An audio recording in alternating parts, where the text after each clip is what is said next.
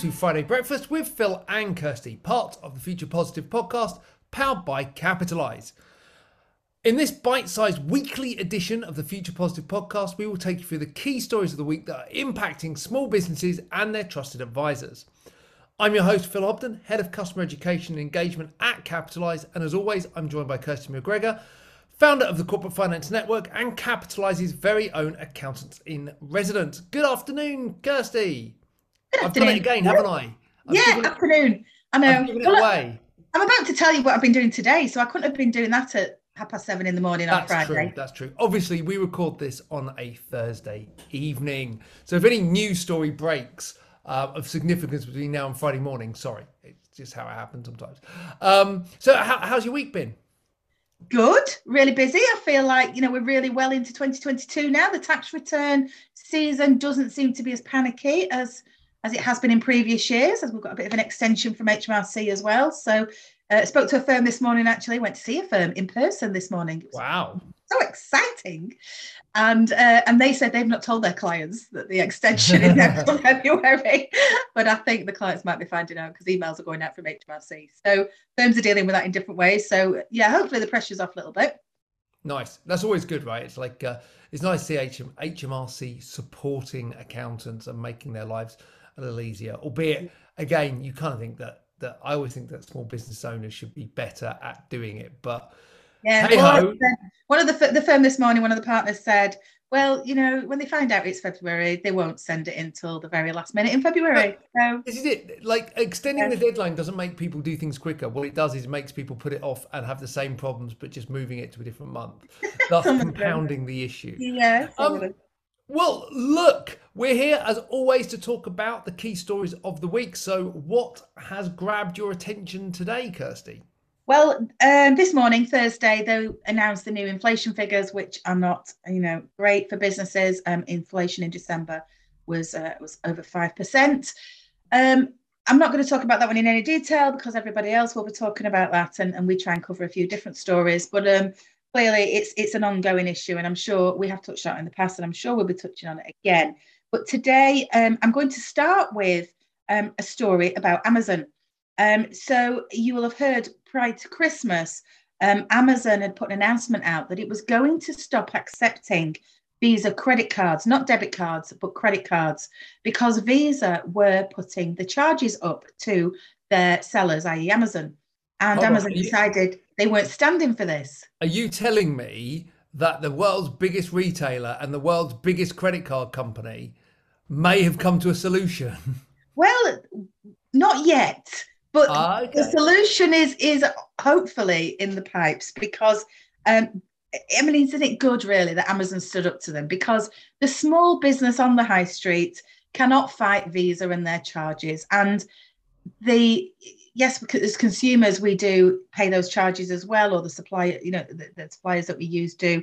Um, but also, so do the business businesses on the high street and the restaurants and so on.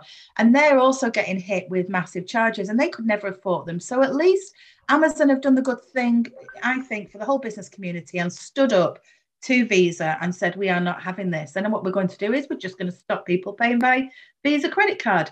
So clearly that sent um, everybody into a bit of a frenzy at Visa. And now um, it was supposed to come into effect uh, yesterday, actually, as, we, as we're recording on the 19th of January.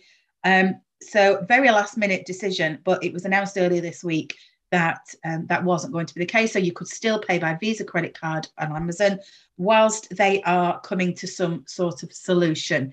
So hopefully, if they are adapting their fees or their structure or whatever is causing the problem, this can also be passed on to other businesses and it not just be a benefit for Amazon.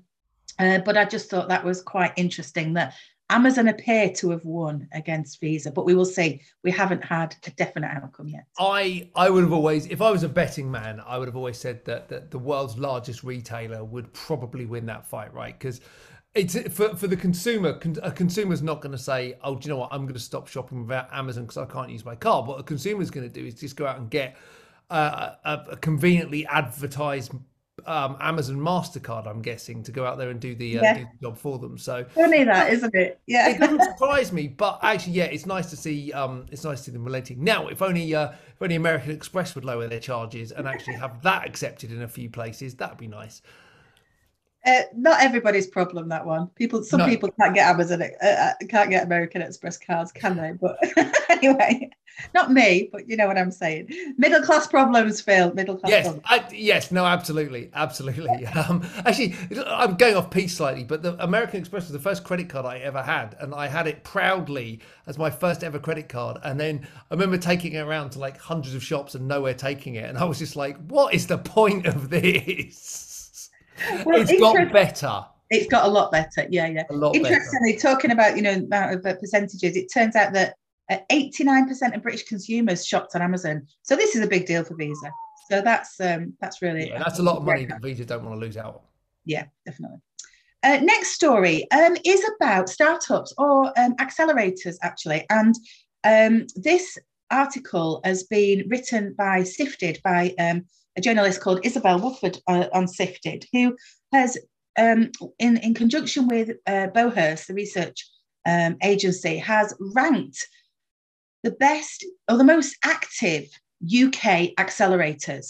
And that's important. I'm saying UK because some of this list you will think, where are the big players? Where's Microsoft in here? Where's some of the other big big names that you'll know? But it's UK's owned um, accelerators, and they've ranked them. And I and I quite like this because I didn't realise that there was this many accelerators in the UK. There are um, over 200 accelerators in the UK, or nearly 200, um, and clearly following what they do in Silicon Valley and in, in California, where venture capitalists put some money into these very, very early stage businesses um, and support them to grow so that ultimately, you know, they'll be able to sell that, that uh, shareholding on and make, and make a gain on it.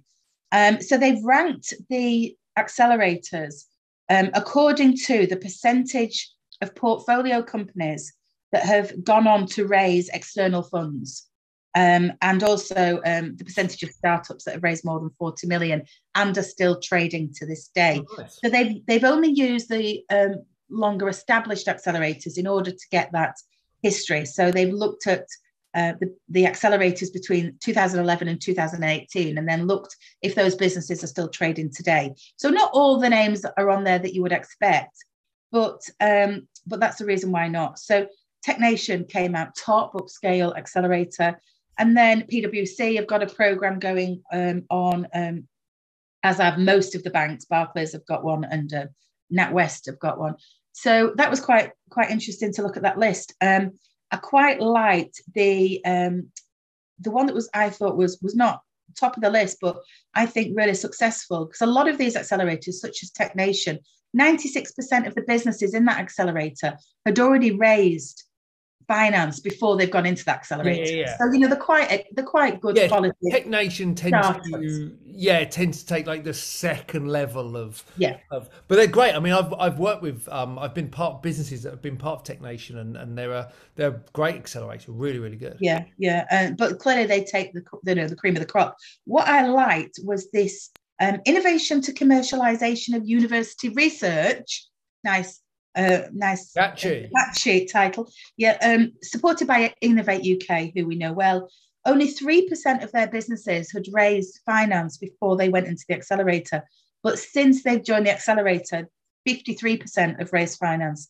Um, so I thought, and there's there's 79 attendees in that seven year period. So it is a little bit historic now because obviously we're four years on from 2018. But um, I like that one. I like the fact that they've they've made a difference. And of course, what I also like, I always like watching this sector, the European Space Agency Business Incubation Centre. So you'll be into that, Phil, won't you? Yeah. I bet, I bet, I bet there's some cracking stuff coming out of that. I love, I love Oh. that kind of like science, tech, and stuff. And actually, you've got a bit of a tech theme in your stories this week, haven't you? Because your next one is gaming. I mean, what a week for for gaming for anyone that doesn't know. Like, um, you know, one of the biggest acquisitions in gaming ever when Microsoft have, have kind of gone out there to buy um, Activision um, and Blizzard for sixty five billion dollars. Like no, no spare change there. So you've got Yeah. a got a couple of tech story. You got a tech story as well, Kirsty, I believe. Yeah, so I mean, if you've got teenagers, I've got a few teenagers in the house, and I'm well aware of the gaming world um, only because it costs me money usually, uh, but it keeps the kids quiet, you know. But actually, it's a it's a booming sector for businesses, and um, some accountancy firms are really starting to focus on this sector. So I and you know I love the regional stories as well, where good things have happened outside of the southeast and London. And EA Sports, who you will know if if um, if been watching any of the FIFA stuff, EA Sports um, have set up a performance and education hub in Sunderland in the northeast, which was thought was a great story. And um, it's kind of a bit of a university college specialism starting to happen in this sector. No. And also, I looked the um, coincidentally this week as well. Emma Jones, who you'll know of Enterprise Nation, uh, commented and, and shared an article about the fact that B- British teen tycoons are building the metaverse. Um, we apparently are becoming a real um, nation of, of experts with young coders creating programs which are then going onto a platform called Ro- Roblox. Now I know Roblox because my oh yeah I, I know Roblox in particular well. cost me money. Yeah, with Robux, which is the yeah. currency that you use to buy either games or or accessories to help you play these games um, uh, on the on this platform. So it's a bit of a virtual world, which I remember hearing about this. My son is 18, and I remember when he was about nine going to a kind of uh, internet safety course at his school and learning that there was going to be these virtual worlds. And I was so so nervous about it, thinking, oh my goodness, this is bizarre. But actually, it's just become a way of what we do in the house. You know, the kids are playing these games and and um, these these kids are creating, you know, teenagers or or young adults are creating these um, all these programs and these games to go on this virtual platform. Um, and you know, Minecraft is also a huge game out there. And then we go into this metaverse. So we know Facebook have changed their name to Meta, um, but people are building, including Disney and including a, a, company that we're about to interview in a couple of weeks on the podcast. They're, they're buying land in the metaverse and creating worlds for their brand. So Disney are creating um, a, a, virtual experience of a theme park. And the company that we're going to be interviewing in a couple of weeks are creating um, a storybook version of their brand to be out there, uh, to be able to access online. And it's, it's all this, you know, blockchain, Bitcoin, meta. It's all it's all been growing really fast this year, and I think we're going to see a lot of other businesses take advantage of this and use their brand to create other products and and other ways of reaching consumers. Fascinating. That's interesting, isn't it? I think um, it's so much always um, you know there's always so many stories around this. Funny enough, I was my story of the week is, is not a million miles away. It's it's a it's a um, crypto uh, Bitcoin story, and it's just um, uh, there are now going to be new laws to tackle misleading crypto asset adverts. And actually, I think this is a this is a really important one, right? I know um, this is becoming more and more of a thing. HMRC, I read an article today talking about you know if people don't declare cryptocurrency um, profit that they are leaving themselves open for potential prosecution um, you know and apparently 2.3 million people in the uk own some form of crypto asset which is a huge amount really um, but it's completely unregulated as an industry so it's going to be um, the government plans to legislate qualifying crypto assets and these will be subject to the FCA rules in the same way that other financial promotions, such as stocks, shares, and insurance products, are. And I think this is a really positive move to kind of move kind of what is a bit of a, a wild west um, in regulation and wild west in in in terms of just the industry itself in something that's yeah. a little bit more yeah governed monitored and secure because ultimately you know, th- th- this is an industry that's rife for people um, uh, kind of abusing it. My other yeah. quick story, really quick story. I don't know if you're a TV fan, if we have any TV fans watching, um, but uh, The Apprentice and Dragon's Den are back on a Thursday night um, in the UK, and it's become my favourite night. Getting obsessed. You talked about this last week. Did I? Did I really? Oh, We're obsessed I'm obsessed with Apprentice. Obsessed with The Apprentice, Kirsty. You're talking about um, that logo. Yes, that no, that's it. Well, they followed the logo up by designing a toothbrush that was basically the same as the logo. So it looked like, well, I won't say what it looked like, but it, it didn't look like something you wanted to put brush your teeth with. Put it that way.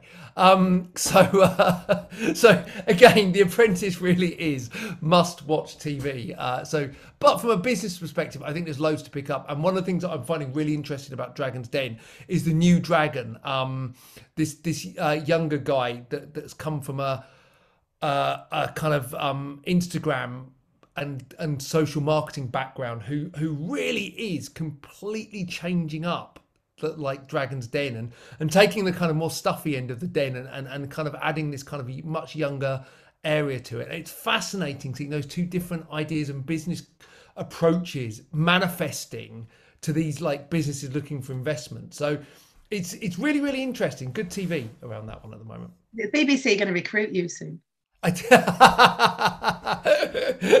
Maybe. Um, so look, quite a, quite a tech heavy week this week. Quite a lot of tech stories out yeah, there. Yeah, pretty fun. Good fun. Yeah, no, it's good, and you know, I think um, I think it just shows once again that, that it's an interesting space.